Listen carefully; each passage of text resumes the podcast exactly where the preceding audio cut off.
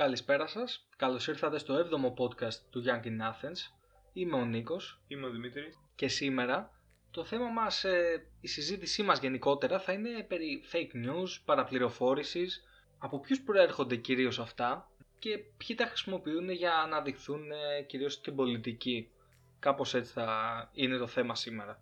Λοιπόν, καταρχάς τα fake news και η παραπληροφόρηση γενικότερα χρησιμοποιείται κατά κόρον από τα μέσα μαζικής ενημέρωσης, κίτρινος τύπο για παράδειγμα, ή επίσης ε, όπως είχαμε δει και, και είχαμε αναφέρει και στο podcast με τον κοροναϊό αυτές οι, τα πλάνα από τις παραλίες. Ναι, ναι, μιλήσαμε για πάρα πολλά fake news που ακούσαμε και κατά την περίοδο της καραντίνας και γενικότερα fake news περί και όλα αυτά που έχουν ακουστεί.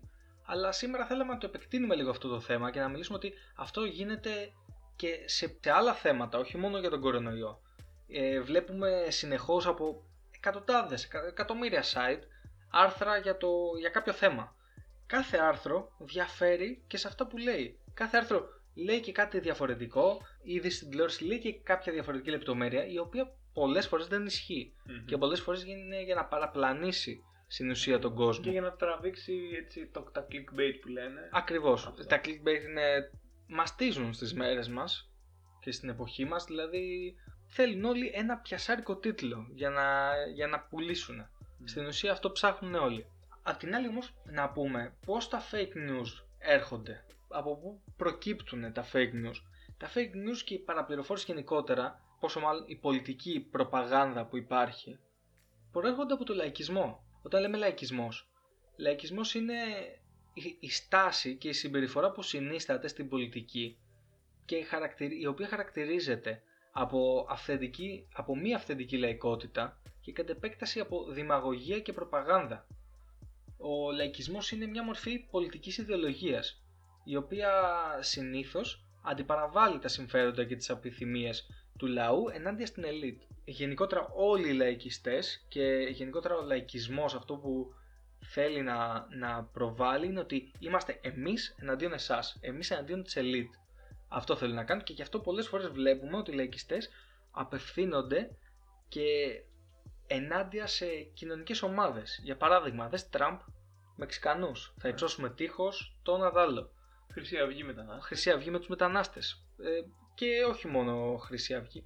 Αυτή, τώρα μιλάμε για την ακροδεξιά. Και πριν φύγουμε από αυτό νομίζω πως ο σκοπός του λαϊκισμού και αυτής της στάσης είναι να παραπλανήσεις και να διώξεις την προσοχή των ανθρώπων από το σοβαρό πρόβλημα που μπορεί να είναι κατά πάσα κάποιο άλλο και να τη στρέψεις προς κάτι άλλο σαν από διαμπομπαίο τράγο Ακριβώς, ναι, ναι. Γι' αυτό και κάθε λαϊκιστής θέλει να φαίνεται ότι είναι ο μεσίας των μικρότερων στρωμάτων και θέλει να πολεμήσει την αδικία μεταξύ πλούσιων φτωχών. Ναι, ναι. Είναι παράδειγμα, βλέπουμε πολλά παραδείγματα στις μέρες μας Δυστυχώς ο κόσμος δεν επεξεργάζεται την τροφή που του δίνουν ή ο εκάστοτε λαϊκιστής, δεν τη φιλτράρει στον εγκέφαλό του και ε, γίνεται υπέρμαχος ε, των απόψεων και των πολιτικών που προβάλλει ο κάθε λαϊκιστής και αυτό έχει άσχημα φαινόμενα και άσχημες επιπτώσεις στην κοινωνία. Ναι, γιατί μιλάμε για φανατισμό. Ναι, ναι. Όπου φανατισμός δεν είναι σωστό. Αλλά ένα παρακλάδι του λαϊκισμού όμως είναι και η ακροδεξιά, η οποία τα τελευταία χρόνια και ειδικά τα χρόνια μετά την κρίση. Ναι, ναι, ναι. Έχει ανέβει πάρα πολύ. Έχει ανέβει και το βλέπουμε και στην Ευρώπη. Βλέπουμε κόμματα όπως ε, του, του Σαλβίνη, του Κούρτς, ε, της Λεπέν, τη Χρυσή Αυγή. Πολλά κόμματα στη Γερμανία, ε, κόμματα ακροδεξιά, να ανεβαίνουν στο πολιτικό προσκήνιο και να διεκδικούν και θέσεις. Μιλάμε η Χρυσή Αυγή έχει βγει τρίτο κόμμα, η Λεπέν βγήκε δεύτερο κόμμα. Μιλάμε ότι έχουν πέρασει. Γιατί, Γιατί χτυπάνε στον άνθρωπο τον αγανακτισμένο ναι, και πολλούς με ρατσιστικέ αντιλήψεις. Γιατί όπως είπαμε, χτυπάνε και τις ε, κάποιες κοινωνικές ομάδες. Η εκάστοτε, ο εκάστοτε λαϊκής, εκάστοτε ακροδεξιά παράταξη.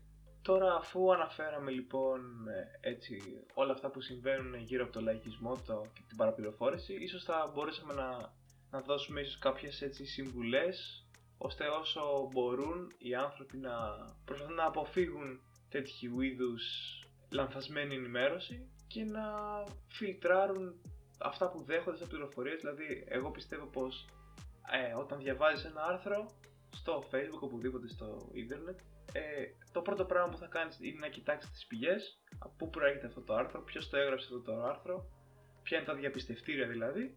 Ε, το αμέσως επόμενο να το φιλτράρεις εσύ μέσα σου, δηλαδή να το σκέφτεσαι, να λες Η βασική προϋπόθεση είναι να μην είσαι και σε μια χώρα όπου είναι με δικτακτορία. εντάξει δεν μιλάμε. Παράδειγμα Βόρεια Ναι, Κορέα, ναι, όπου όλα τα μέσα είναι του Kim Jong-un ε, και δεν μπορείς να φέρεις κάποια άλλη γνώμη, άποψη και θα πάρεις τη συγκεκριμένη πληροφορία που θα σου δώσουν για πολιτικούς σκοπούς. Ναι, αυτό είναι ίσως εξαίρεση. εντάξει, Και για το, αυτό. και το βλέπουμε και σε χώρες όπως η Αμερική. Εντάξει, ο, προφανώς έχει φήμωση του τύπου, αλλά κάθε μέσο ε, εξυπηρετεί και τους πολιτικούς σκοπούς. Ναι. Για παράδειγμα, ο Τραμπ για να βγει είχε κάποια συγκεκριμένα κανάλια που τον υποστήριζαν. Απευθύνθηκε σε κάποια πιο ε, δυναμικά κανάλια, κάποια πιο ακροδεξιά κανάλια, κάποια, έτσι, πιο στρατιωτικά.